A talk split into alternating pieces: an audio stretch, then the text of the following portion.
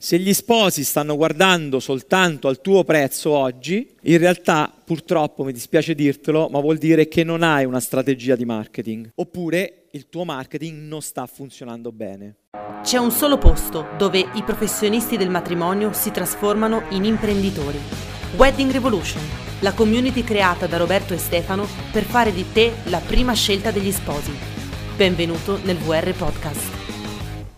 Cos'è il marketing relazionale? Lo spiego sempre con questo aneddoto che fa capire in maniera molto chiara che cosa stiamo facendo oggi e che cosa non andrebbe mai fatto.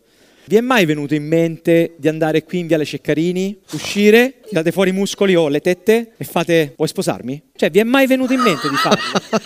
È una roba assurda, giusto? Cioè, uscire, andare qui in Viale Ceccarini, vedere una mi piace quella, mi sposi? Vi verrebbe mai in mente? Cioè, sto dicendo una, una minchiata? Vi verrebbe mai in mente? Cosa accade in realtà? Nella nostra vendita stiamo facendo questo. Cioè gli stiamo dicendo io sono Mario Rossi, comprami, sposami. Cioè in mezzo siamo dimenticati il corteggiamento. Cosa accade in una coppia normale? Ci si scambia il nominativo, il contatto, il, contatto, il numero di telefono. Beh, magari c'è un approccio, attiro l'attenzione, ah come sei bella, ah tuo papà ha rubato gli occhi, è un ladro, okay, quelle minchiate che si dicevano con i baci perugina, ti fai lasciare il numero di telefono, gli lasci il tuo numero di telefono, che cos'è quella? Una opt-in page.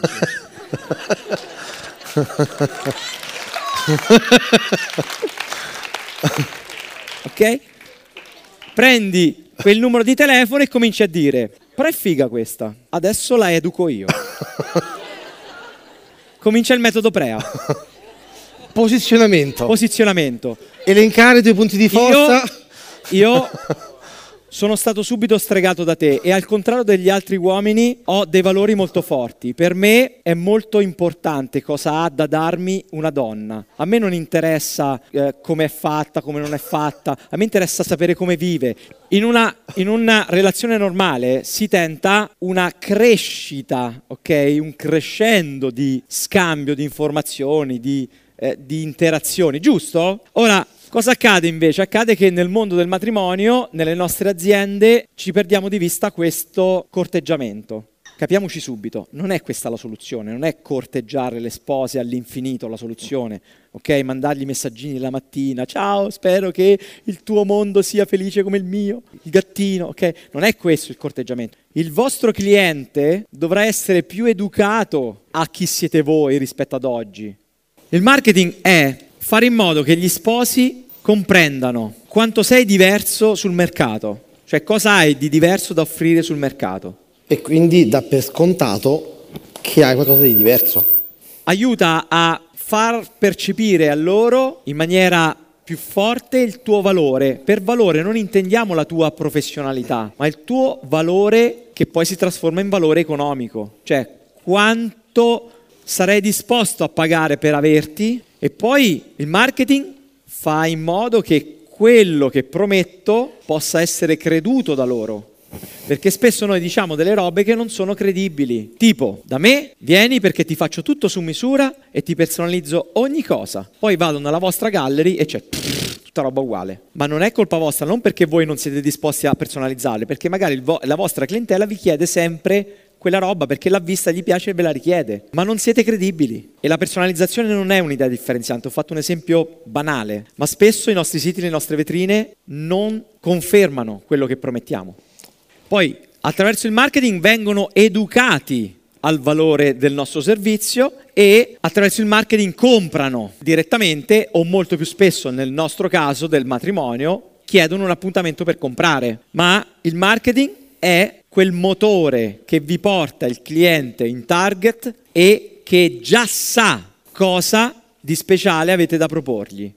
Avrete solo e soltanto clienti così? No, quello nel paese delle meraviglie. Ma sposterete di molto il vostro baricentro verso clienti in target e i clienti non in target potrete anche permetterti di dire no mi dispiace.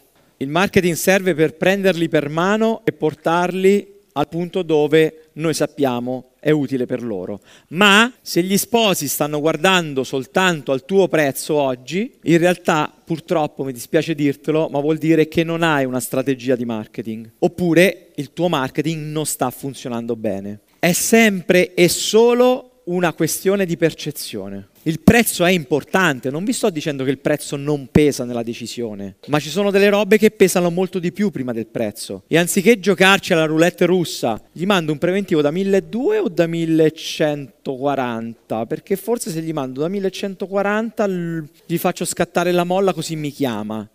Non è così che si risponde ad una mail.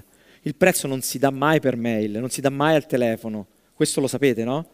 E però spesso quando vengono in appuntamento voi fate l'appuntamento tipo pa pa pa pa e appena loro vi chiedono il prezzo voi glielo date. Quanto costa questo abito? Eh. Quanto costa il tuo servizio? Eh. Quanto costa il tuo menù? Eh. E se voi vi fate incastrare in quella dinamica dove il prezzo diventa l'arma per valutarvi, purtroppo sarete solo e soltanto valutati sul prezzo. La percezione, lo ripeto, la percezione è una roba potentissima.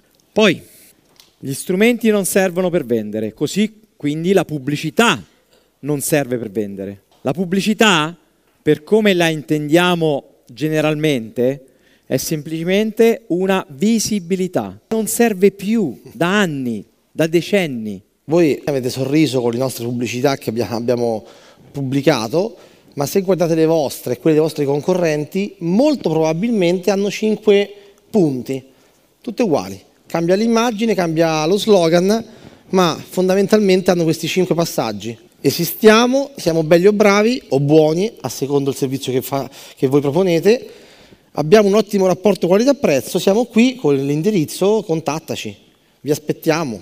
Cioè questo, non ci sono reali motivazioni d'acquisto c'è una presenza per dire esisto. Oppure a questi cinque punti aggiungiamo un sesto quando facciamo uno sforzo pro- grosso e ci mettiamo delle caratteristiche. Servizio fotografico con 80 foto, 30-40 con album in pelle XYZ. Menù con tre primi, due secondi, quattro angoli buffet, torta wedding cake inclusa. Cioè stiamo parlando di caratteristiche. Solo noi che abbiamo scritto quel volantino, quella comunicazione, sappiamo realmente cosa c'è dietro. Ma per gli altri sono due primi e due secondi. Cosa c'è di diverso nei tuoi primi e secondi? Ammesso che sia il cibo ciò che stai vendendo. Ma non perché sto facendo un esempio per i fotografi o per gli atelier o per uh, i wedding planner. È perché spesso i catering pensano di vendere cibo, ma non stanno vendendo cibo. I fotografi pensano di vendere fotografie, ma non state vendendo fotografie. Gli atelier pensate di vendere abiti, ma non vendete abiti. E che vendiamo, Roberto? L'idea differenziante, il vostro posizionamento. Perché è un passaggio cruciale, cioè chiunque di noi vende una risposta emotiva di piacere o di dolore a un problema che il cliente ha. E per quanto riguarda sempre la pubblicità, che ci hanno sempre detto che la pubblicità serviva per vendere e anche sfruttiamo Facebook noi stessi con delle azioni strettamente commerciali. Ho fatto le sponsorizzate e non è venuto nessuno. Eh, perché hai provato a vendere su quelle sponsorizzate. Hai provato a vendere il tuo servizio. Oppure luogo... hai fatto una comunicazione dove non hai specificato perché avrei dovuto fare un'azione, cliccare, scriverti, chiamarti, perché? A volte qualcuno scrive per un appuntamento chiamare. La sposa non vuole un appuntamento, lo volete voi un appuntamento. La sposa non vuole un appuntamento, cioè non è un beneficio venire in appuntamento da voi. Non so neanche chi siete. Noi stiamo cercando sempre di vendere, di comunicare il beneficio nostro. Non ci, pen- non ci soffermiamo mai a capire cosa realmente può far schiodare dalla sedia la sposa e farla mettere in macchina e venire da voi. Il passaggio base di mettervi voi al posto suo e guardare dall'esterno i vostri messaggi e dire ma io da cliente risponderei a un messaggio del genere? Se vuoi informazioni contattami in privato. Cioè il cambio di prospettiva fondamentale che dobbiamo fare naturalmente è questo dall'io al tu che l'abbiamo detto in mille modi. Smettere di parlare di noi e parlare col linguaggio del cliente che è colui che sceglie. Abbiamo un vecchio sistema che è quello di gridare al mondo e strillare quanto siamo belli, bravi e buoni. Compra, e, compra, compra, compra. E vogliamo convincere le persone ad arrivare da noi. E è la classica pubblicità. Cioè, quanti di noi cambiano canale quando in tv c'è la pubblicità? L'hanno capito anche i miei bambini che dicono ah, ma la pubblicità dice le bugie. Perché la pubblicità vuole convincerti di qualcosa che a scopo promozionale è così e quando la compri al negozio è così. Okay?